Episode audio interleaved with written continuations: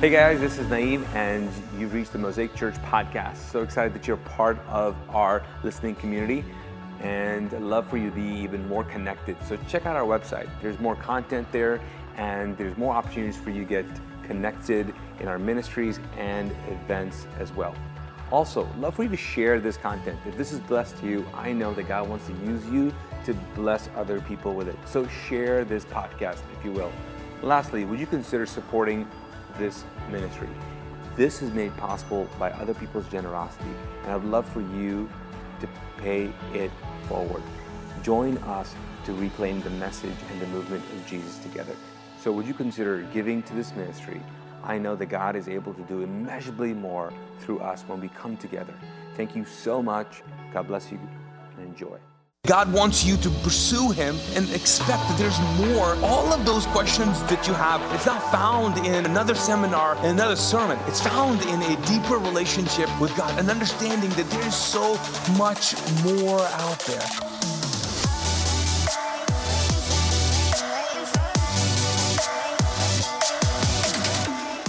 Good morning. Oh, hey, okay. I like that. I like that. Good to see you guys. You what, every every week is get, it's growing and growing. So I'm like, oh my gosh, are we getting back to normal? Hello? Are we? Yes, yes. But why why go to why stop at normal? Let's just be amazing after that, right?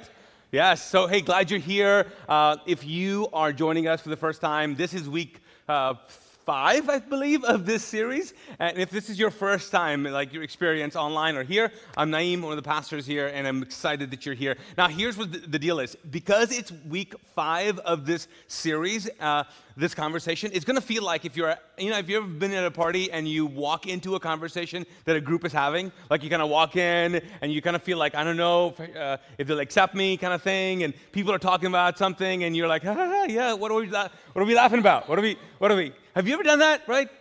Sometimes people are so rude because some people don't even want to include you. Have you been there? I've walked into groups and they go, okay, no one's talking to me. Okay, okay, that's fine. That's fine. I'll just mosey on somewhere else, somewhere else. So it's going to feel like you are joining a conversation that we've been having because you are joining a conversation. The good thing is we're the good group. We're those, hey, come on in, invite you in. We'll catch you, we'll, we'll get you uh, caught up on what we're talking about. And uh, because this conversation, really, these series of conversations have been so good. So, so good. And uh, I'd love for you to actually go back and listen to all of them because just like when you walk into a conversation uh, you're not going to realize like what we're talking about the context and you might just misunderstand some things. And it's happened. It's, it's, happened. Like a couple of weeks ago someone misunderstood something. I'm like did you go back and listen when we started from? And so you got to go back and you really got to dive in because this is a very uh, I don't want to say deep uh, uh, conversation, but this is a very real conversation about what does it mean to reimagine what God looks like. And so I'm loving it. I'm loving it, loving it. And I got to tell you, um, those of you who are brand new to this, make sure. I know I'm making a big deal about this because it's really good. Not because I've, I've, I've been doing it, it's been really good because I've been the most stressed about these talks that I've ever had. I mean, I'm getting pimples, people, and I'm like in my mid 40s. Like, come on. Like, what's happening? What's happening here? Because I think this is a good conversation. So let's jump in. So today I want to talk about the image of God. The image of God. Because I believe that your image of God uh, determines how you treat people. Like what, what, what, you, what you think um, God looks like or is like in fact, it actually flows into you. It becomes a part of who you are. It gives you identity. And then you, uh, you end up treating other people and even yourself a certain way because you believe a certain thing about God or certain things about God. And we all grew up believing all kinds of big things about the image of God. So in Latin, there's a phrase called imago Dei. Imago Dei is the phrase, it's kind of cool sounding, right? Uh, but it, talks about the, the, the uh, just the, the reverence of how we were created. So when I would say to you or ask you, hey, when you think of the image of God, what do you think of, right? Um, you might think, yeah, I have certain images of God, but when someone says you were made in the image of God, um, or you were supposed to live into the image of God, you would think, ah, I, that means I'm important, or things matter, or uh, uh, you know, I, I, I, am gonna, uh, God's in my life, so, things like that. But the image of God is deeper than that. And I think we have to start with this deconstruction of your image of who God is, and in particular, the God of Christianity. Now, I grew up Muslim, so I was introduced to the God of Christianity in a very different way. And then, after I became a follower of Jesus, it's a, it's a, bit of a long story. I wrote a book about it called Ex Muslim it's uh, sci-fi. There's a lot of sci-fi stuff happening that one night that I met him. Just so you guys know, uh, it's on it's on YouTube and all that. But after I met him, I had to, in fact, talk to my parents about Jesus and tell them why their son was no longer a Muslim. Because I grew up in the Middle East, and and I, I, remember talking to my dad, and he said, "Why did you?" In one of his uh, one of his um, one of the one of the our conversations, he said, "Why did you?" Why did you go? Why did you be, choose the white man's religion. And I thought, huh, that's interesting. That's very interesting. I, I, the backstory is, is that uh, I'm Pakistani. My, my, my, dad was uh, born and raised in Pakistan. In Pakistan, was connected to India, and uh, so there was a British Empire that was one of the largest empires in the known world, and uh, they had uh, taken over India as well. And they began to preach the gospel in a sense, or convert people into Christianity. And so my dad grew up with this idea of like that Christianity and the God of Christianity is uh, this this white man's religion. This is, is actually there is a white man uh, and uh, so he had a view of who the God of Christianity was. And, and when I heard about that, and I thought about what he said, I thought, man, I wonder how many, how many warped views do we have about, the, the, about God? Like, have you ever heard the phrase, the man upstairs? Right? Who made that up? Like, who made that up? Why is there an upstairs? Like, who, like, right? Uh, the, because the, there is no upstairs. I mean, that works only if the world is flat, and the world is not flat. Did you guys know that, by the way? Someone write that down. Yeah, it's not. So it doesn't work. So up is down and down is up. So what is the man upstairs? What, what, what does that look like? What do you think of when you think of the image of God? And could it be possible be, that is affecting you, even negatively? I think for some of us, that's why we have not uh, been in a church environment because we've got this view of who God is the man upstairs, the big guy, the whoever you want to call him, and it always seems to be a male. I don't know why, and and uh, and always seems to have a beard. If, he, if he's ever if he's ever like you know like uh, portrayed in a movie, he always has a beard. I don't know what, it, what the deal is. He likes facial hair. I'm glad he does. I'm glad he does. He's probably Middle Eastern. Write that down too. God is Middle Eastern. No. So let's talk about this image. What does it look like? Let, so, what I want to do is give you an idea of what I believe that we need to explore, because this whole series is about exploring the more of what God wants us to explore. So, let's go into the image of God. We'll start with Genesis, because that's the best way to start, right?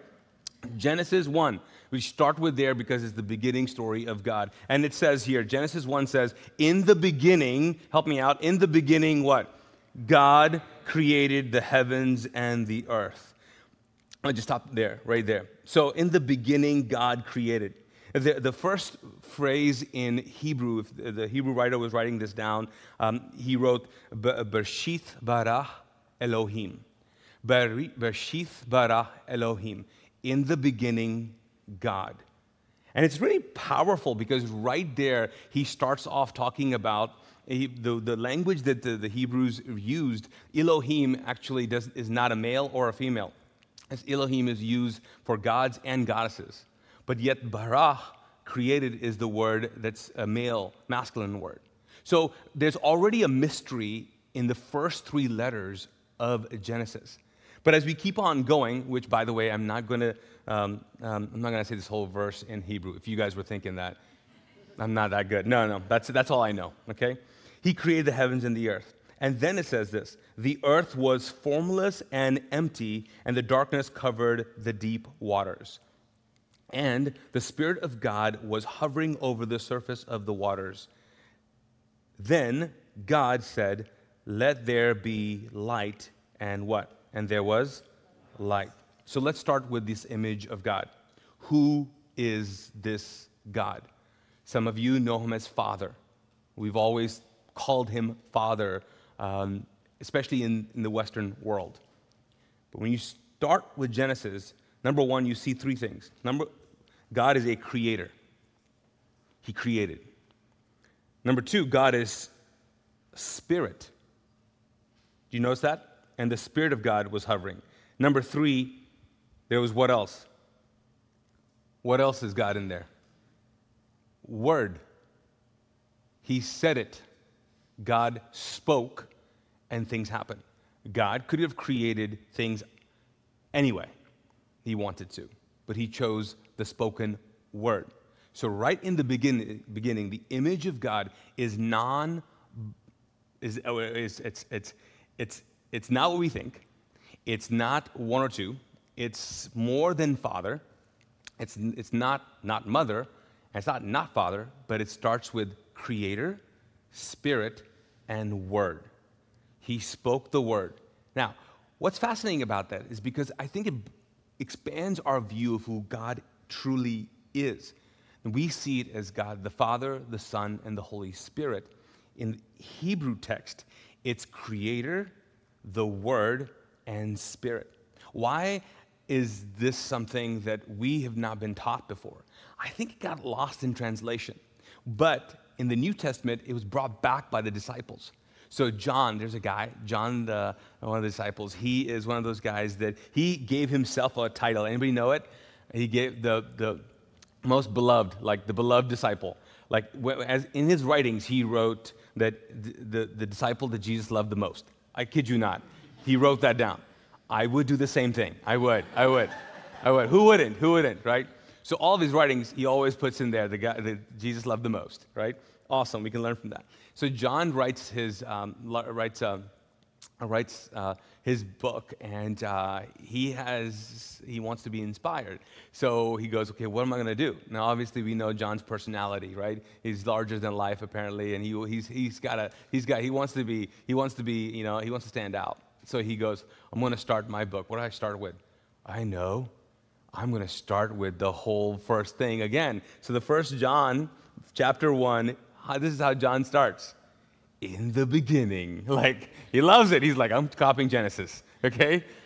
But then he changes it. He said, In the beginning was the Word already existed. The Word was with God, and the Word was God. He existed in the beginning with God. God created everything through him, and nothing was created except through him. The Word gave life to everything that was created, and this life brought light to everyone. Do you notice what's happening here? He's doing the same thing that Genesis is doing talking about God the Creator, talking about Jesus the Word, and is talking about this idea of light. Again, telling his people, reminding them that God is not binary, he's Trinity. That there is a deeper part of God that we have to understand. That even though some of us might know him as God the Father, God the Son, God the Holy Spirit, which is great. I think that's great. It's good because with language, it allows us to like own it and make it personal, and so we can relate. But it's deeper than that. It's not the Father of you and me, it's the Father of all creation. Jesus is not Son of the Father. More than that, He's also the firstborn of all creation. He's the Son of the firstborn of all creation. Uh, the Spirit is not just the Holy Spirit living inside of us, is Ruha, which is a feminine a spirit, a feminine word, which means the, the like the, the finger of God. The, um, in fact, in the scriptures, it's the, it's the wisdom of God. And so, why do all these concepts matter? I think they matter so much because, number one, we have to understand that, that uh, as God is so complicated, you and I are complicated, and our understanding of God is a little complicated. L- let me tell you why, in the middle of this complication, it gives us, you and me, so much freedom. Because some of us grew up with a um, father who might have been abusive, abusive, maybe distant, maybe distracted, maybe always discontent, like you could never um, please him.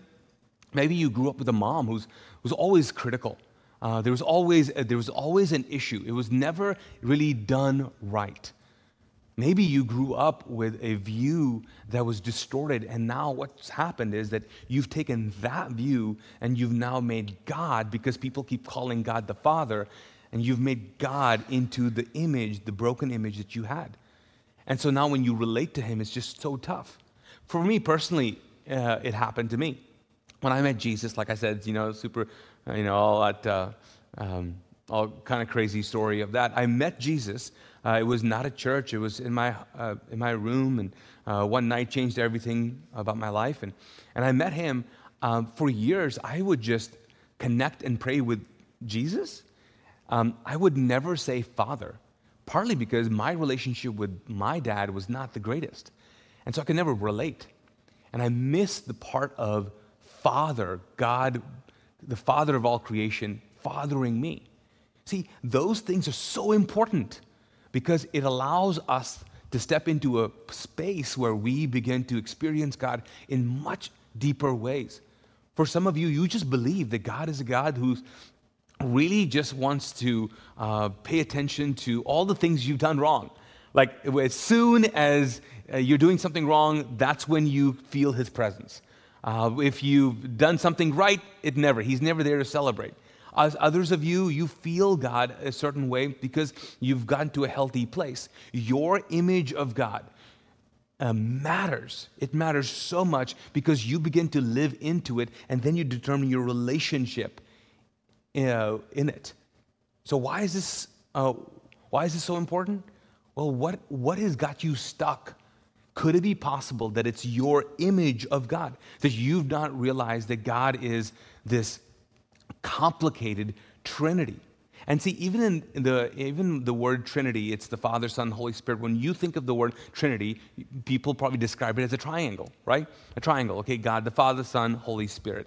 Uh, we we kind of get that. But the problem with that is, is that it, it doesn't do it justice. It's not enough to explain the mystery of God. Trinity is actually more like a circle. You don't know who starts, what, what, uh, when the Father ends, when the Son starts, when the Spirit, when the Creator, when the Spirit, when the Word changes, changes, and changes. And so I think for us, you and I, we have to understand that when you think of the Trinity, when you think of this complicated God, and when you even think of Jesus, again and again in the scriptures, he's always called the Word of God. Several weeks ago, I said, Hey guys, I know that it's endearing to call the Bible the Word of God. That's not necessarily true. He is referred to the Word of God again and again and again and again. John is going back because what? The Word Everything was created in the Word. That's why we talk about how we are in Christ, because we are supposed to be living in Him. He holds all of creation together. In the book of Revelation, it says again, and there was, it, John um, depicts this scene and then again calls Jesus, his title was the Word of God. Why is that so important? Because, friends, that's why sometimes when you talk to God, you're always talking to Jesus. And when you are conveying or people are conver- uh, conversing with Him, they go, Man, Jesus told me, Jesus told me. Why? Because it seems like God always wants to speak to you. And that's why Jesus is the Word. So when you speak to God or when, he, when you hear from Him, know that it's, it's this Christ, it's this Jesus speaking to you. Now, some of you guys are like, okay, this is like, oh, uh, okay, this is fascinating, but what does it do to my life? Like, how does it affect my life? Well, it should set us free. It should set you free from this idea of what this image of God looks like. And it should confuse you just a little bit. It really should. Because you're like, okay, so give me something solid. Give me something solid. Well, that's the beauty of it. That's the beauty of it. Okay, so there was a guy, Nicodemus. He went to Jesus, and he was a rabbi, you know, and uh, he was a Pharisee, a religious leader. He went to him in the middle of the night, kind of thing, didn't want anybody there, and just said, Hey, Jesus, tell me what's going on. Because obviously you're doing some amazing things. You're talking about some amazing things. We're, you're blowing our minds. What's the deal? I want to have this eternal life. I want to know what does it look like for me, for us to step into it. Just tell me, tell me. And then Jesus says this idea uh, that we get, we have gotten uh, this phrase, uh, born again. Anybody heard of the phrase born again? Right? We got it from Jesus' conversation uh, to Nicodemus. And he goes, Unless you are what? Born again, you cannot enter the kingdom of heaven. And again, Nicodemus is like us going, okay, give me something real here. What? what what's going on? And he goes, okay, I'm not going to be born again, once again, physically. And then Jesus says this. He says in John uh, 3, talking to Nicodemus, he says, Humans can reproduce only human life, but the Holy Spirit gives birth to spiritual life. Now, it seems pretty cool until you stop again and you look at what he is really saying. What he is saying is that the Spirit is your mother who will give birth to your spiritual life. Which, again, to me and Nicodemus and all of us were like, what? Like, I didn't even think of that. What Jesus is saying, yeah, yeah, your, your, like, the, the, your mother is the Spirit who's going to birth you out. No wonder people were always confused with Jesus, right? But what, what's happened? We've taken the, the beauty and the genius of Jesus and we've kind of just made it so simple for us to understand. And in the middle of trying to understand, we have, t- we have removed the richness and the depth of what God is trying to tell us. See, you and I were created in God's image because what that means is because we were made extremely complicated. He was Trinity, and guess what? Guess what? You are Trinity as well. You, you are more than you think you are. Which leads to my second point, right? The second point is this is that is that if, if God is Trinity, then what are you? You, my friend, are the same. You are made in that beautiful image of God. Let me explain it this way. Here, check this out. Genesis 1, then, then God said, He said this, okay? Help me out. Then God said, and let's read together. Let us make human beings in our own image. So God created human beings in his own image. Did you notice again what he did there? He said, Let us. Let us. Is God just talking to himself? Is he one of those guys? I do that. I can relate. Okay? No there seems to be this, again, this trinity that existed. He says, let us and let's make God in our own image. And so what do they do? They make us in trinity. That means you have a soul, you have a spirit, and you have a body. And for so long, um, uh, spirituality sometimes just focuses on the spirit and leaves the body and the soul alone. Some people just focus on the soul and not not anything else. Some people just focus on one of those things. But we're supposed to focus on all of those things because you and I, my friend, are complicated. Turn to your neighbor and just say, You're complicated. No, really, you're complicated. You've been trying to, you've been wanting to say that for a while now, right? Okay, okay. I, some people are just pointing at people like you're complicated. No, I'm not saying hard to work with and annoying. We didn't say that. It's just said complicated. Just said complicated. Okay? So Thessalonians 5 reminds us it says, Now may the God of peace make you holy in every way. The word holy there is whole, whole, holistic, coming together, being healthy. It says, And may your whole spirit and soul and body be kept blameless until our Lord Jesus Christ comes again. God will make this happen, for he who calls you is faithful. He's reminding his people, you are complicated, you're made in soul, spirit, and body. I'm praying all those for you, and then God is responsible in a sense. He's going to, he's committed to the process, like we learned last week. So why, does, why, why is this important to us? It's important to us because the things that we get stuck in, the, the sin that kind of messes us up, the addiction that, we're, um, that we find ourselves in, the, the constant uh, worrying about, thinking about things on social media, checking people's statuses, and, or uh, trying to figure out where we stand in the world, all of those things um, you don't, uh, are so burdensome sometimes that you just want to just quit it all. And I think a lot of us have this idea why can why why can't why why why can't I just kind of figure this out? Like why why why can't I just not have a problem with this? Have you ever thought that like why am I so difficult? Like why isn't life just easy? And what you mean by that is not just everything, everybody else, but also yourself. Like, why are you just having multiple thoughts at the same time? Like, it wouldn't be nice to just go, okay, I just want my brain to stop. Have you ever, like, laid in, in bed saying, just stop thinking? Like, you're just, you're constantly going, constantly going. Why? Because you are beautifully complicated because you are made in Imago Dei, the image and the complexity of God, friends. And for us to, um, to dumb that down is not smart at all. In fact, John here, First John, he says this. He says, For everything in the world, the lust of the flesh, the lust of the eyes, and the pride of life comes not from the Father, but from the world. What is he saying? He's saying, friends, as you struggle with some things, just know you're going to have these weird things where, that he likes to call lust of the eyes. It affects your soul. The things you look at and you want, it affects your soul. He says there's things that are lust of the flesh, it affects your body. Everything that, that's about your body, what you want, what you don't want it to look like, what you do want it to look like, how many filters will make you skinnier, you know, all kinds of things. He says, and then the pride of life. It's the spirit. All of these things will come at you. There are temptations that will come at your way because, again, you're beautifully complicated. Friends, again, what this is so important for us to understand because as we are complicated, God is wanting to remove us or move us into a place of oneness. So we are like sometimes just so three different parts, and sometimes it's more than three different parts, and we're not really together because these parts are made up of all kinds of titles and positions and um, um, identities that we put on ourselves. That's why Galatians says this. Okay, that's why Paul says this. Okay, so stay with me here. Okay, it says, For you are all children of God through faith in Christ Jesus. And all who have been united in Christ in baptism have put on Christ, like putting on new clothes. This is exactly what's going to happen as we baptize people today.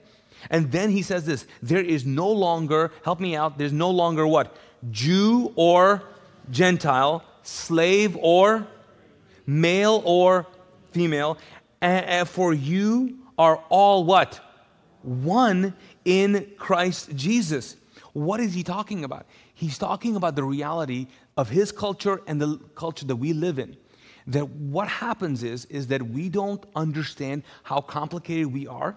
We and then therefore we don't understand how complicated other people are and we begin to create societies and begin to create culture that is extremely toxic because we're focused on these titles. This, are you a Jew are you a Gentile? This, these, these groupings of people. Are you slave or free? Like, are you privileged or you're not privileged? Are you oppressed or not? Like, you have these categories.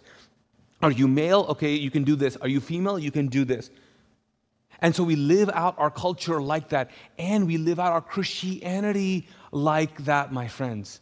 And so, what we do end up doing is we focus on these things and we don't realize that because we are made in God's image, He's actually moving us from these distinct parts to actually being one with Him and being whole with Him. See, when it gets really toxic, it's, it's amazing to me because I came from a different uh, culture. I, I can't, I, I, the first time I remember the phrase man up, have you ever heard the phrase man up? I had no idea what that meant. I was like, what does man up mean? Is a man upstairs? Like, what, what? Man up? Not man down. Man down means something else, right? Man down means like man down, right? I, I had no idea. I had no idea. And then again, coming from a different culture, I'm realizing that there is some serious toxic manhood issues, at least in the US. Like there is a this is what a man looks like.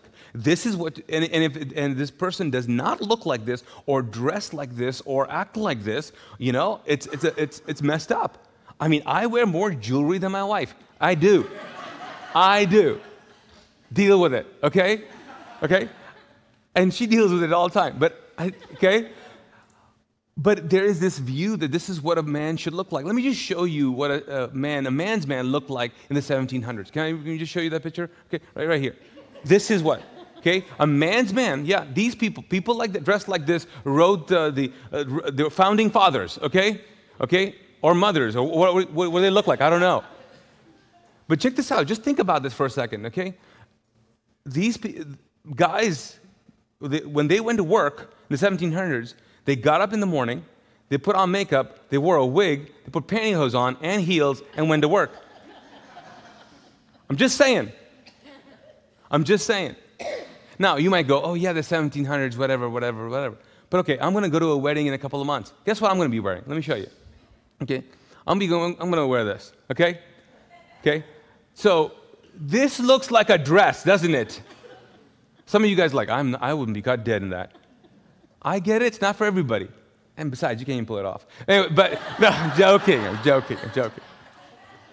But do you, th- these pictures are just to show you that our view of manhood or our view of womanhood, I think, can be toxic at points.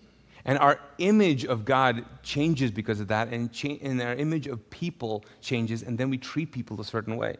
The toxic manhood means like you basically have to be the strongest. You have to be the smartest. You have to be the fastest, most confident, most successful person in the room. You're crushing it every day, all day, and smelling good.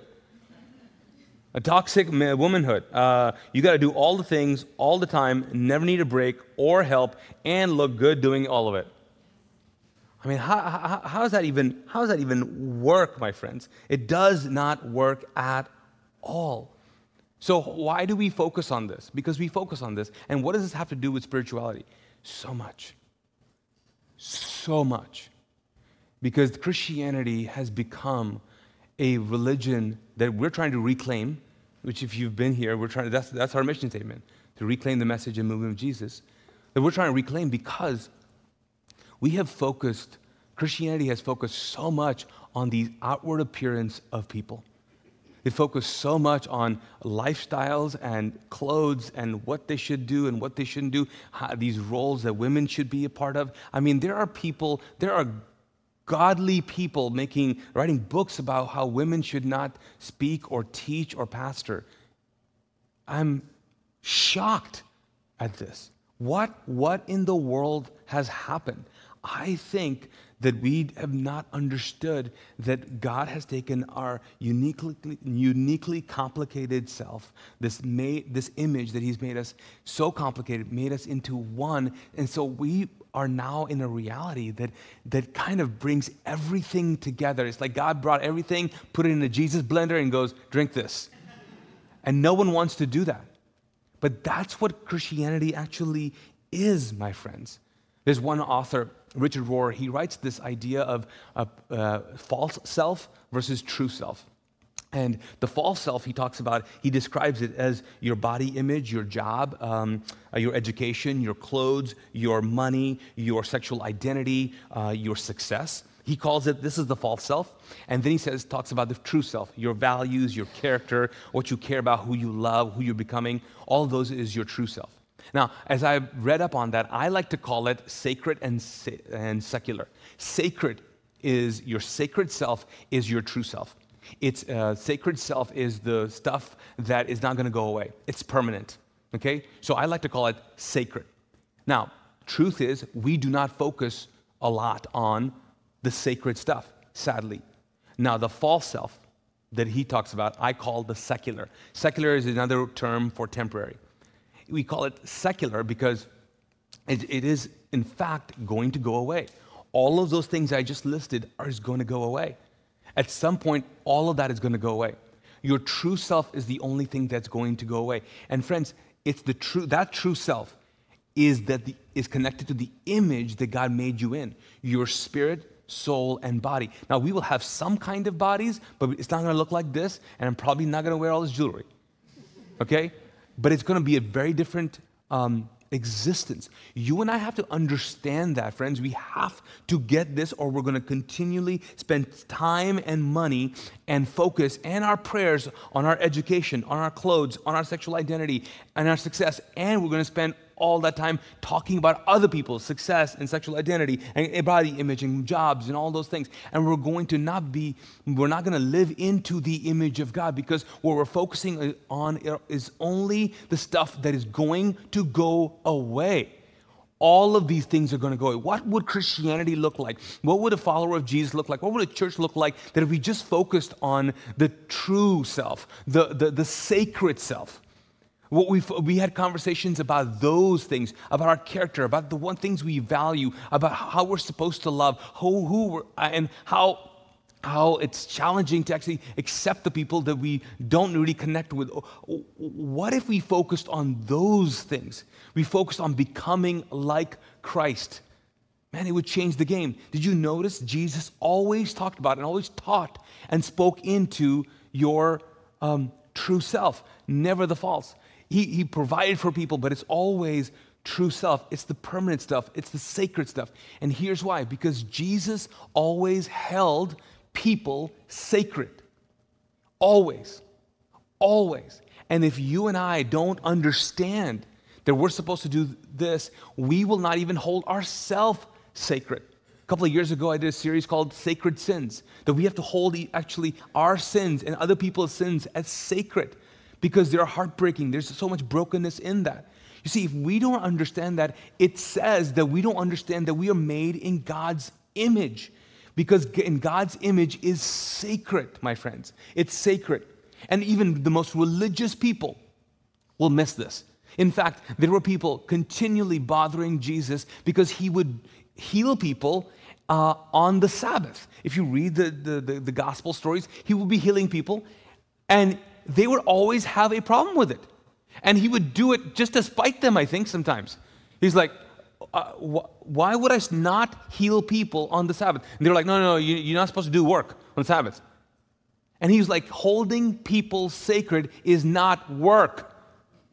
Healing people is not work. Loving people is not work.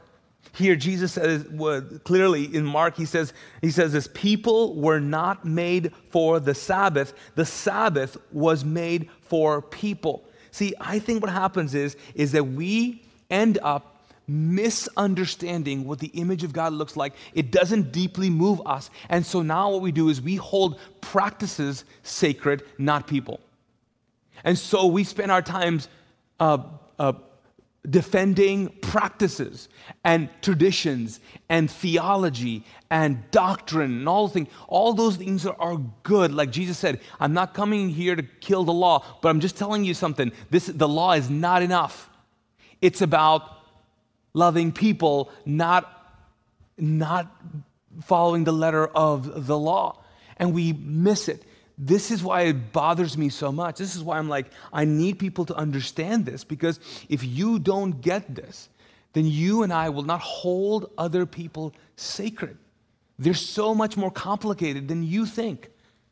And if you and I focus on the fact that, oh, well, I don't, I don't get them and I don't get why they talk like that or why they live like that or why they dress like that or why they do this or why they do that, and I'm not quite sure, I'm not comfortable with it, I'm not comfortable with it, I have nothing in common with them, I'm not quite sure, I'm not quite sure, I'm just to back away, back away, back away. I get that you want to back away from people. You don't, you have the least amount of, um, of um, of connection with. I get that. I, I, I know that. I, I, I'm so aware of that. I'm an immigrant. I get that.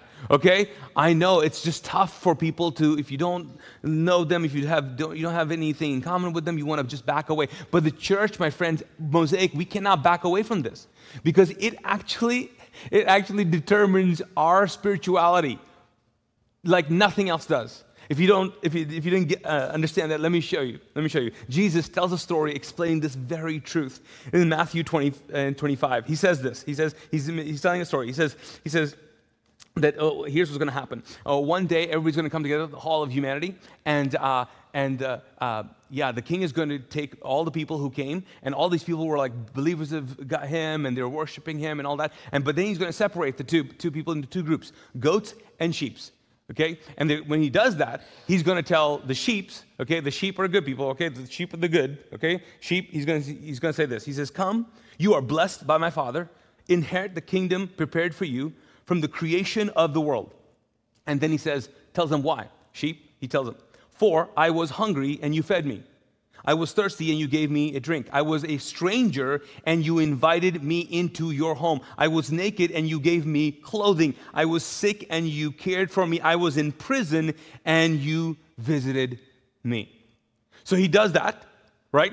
And now the other group, the other group, spiritual people, they go, oh, what, what, what, what, what? We, what, what, are, you, what are you doing here? What, what's happening here? What's happening here? And then they finally asked him. They go, they go, hold on. Lord, Lord, when did we ever see, what's that word? You, you being the key word. When did we ever see you hungry or thirsty, or a stranger, or naked, or sick, or in prison, or not, and not help you? And then Jesus goes, That's the problem right there. That's the problem right, right there. That whole, like, because what they were saying is, we saw other people, we just didn't see you. We saw other people, we, we saw the people, you know, but we, we backed away. We just didn't see you. And then he says this, he says this, I tell you the truth, that when you refuse to help the least of these, my brothers and sisters, you were refusing to help what? Me. Christianity can be simplified to this um, the way you treat the least important person in your life. That's it. At the end, he's God's like, let me just simplify this. Who do you, how do you treat the least important, significant person in your life? How do you treat the person you have the least amount of connection with? You are least like. How do you treat them? How, how, how, do you relate to the person you least agree with politically? How do you, how do you treat them? Uh, just, just, just go on your Facebook or your social media. How do you treat them?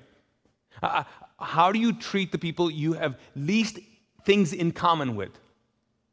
That you can least connect with, you can least relate to, you are least like them.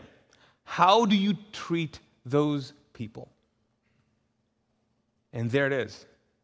Because if you knew that they were me, you treat them better. And this whole image of God is this He's in us, He's in you. You were made in the image of God. Humanity was made in the image of God. It's so easy for us to go, ah, not those people. Not those people. They're just weird. I don't get them. They're in, they're in sin. They're in, they're doing stuff, and I, they're, they're, they're just, they're, they're not. And what we're saying, you're, what you're saying is, is I, I'm not, I'm not going to feed them. I'm not going to give them a drink. I'm not going to invite them in my home. I'm not going to give them clothing. I'm not going to do that. And I just wonder, could it be possible that at the end of days, God's going to go, yeah, but that was me. That was me. Why? Because I was, I'm, I'm I'm in them. I'm in them. Colossians 1 says this. Let me just remind us, and then I'll pray for us. Christ is the visible image of the invisible God. He existed before everything was created. Yes, Genesis just told us that and he is supreme over all creation. For through him, God created everything in the heavenly realms and on earth. Everything was created through him and for him. He existed before anything else, and he holds all creation together. There is a image of God, there is a imago Dei DNA in every human being. And if we don't hold them sacred, our, our religion, our Christianity, our Jesus is useless. And I don't know about you, friends, but we cannot be that church. We have to hold people sacred more than anything else because they were made in the image of God. So I want to pray for us. I want to pray that you be transformed by this and that you would transform the people around you. Let's pray together. Lord God, I thank you so much that you today are inviting us into a place where you are going to show us that it's okay for us to be complicated. It's okay for us to have even conflicting thoughts sometimes. It's okay for us to seem like we're going forward and then we're going backwards. Uh, I, I, pray that we, you would um, show us that we're so much more complicated than what we think, and that we could give ourselves even grace because of that. But God, I pray that we would also understand that we are made sacred because you made us into your image. The com- beautiful complexity of how you are, you've given uh, this to us. That we are Trinity, that we are complicated, and yet you're in the middle of all of that. Father, I pray that this would move us into a deeper relationship with, with uh, you. And God, it would move us into a deeper love for people around us. That we would not be guilty of treating the least important person, the least significant person in our lives, in a way that doesn't honor you. God, I pray that we would see people. In fact, we would pull them so close and hold them so close that we get to see you in them. Regardless, God, of who they are, what they are doing, what their background is, what their nationality is. God, we would just see humanity as sacred. God, would you change us? Would you remind us, God, that you've pursued us with this love that doesn't make any sense, and you're calling us to do the same. Father, I pray that you, you move us in that. In Jesus' name, amen. Thanks for listening to this message from Mosaic Church in Charlotte, North Carolina. For more audio and video content, visit us at mosaicchurch.tv.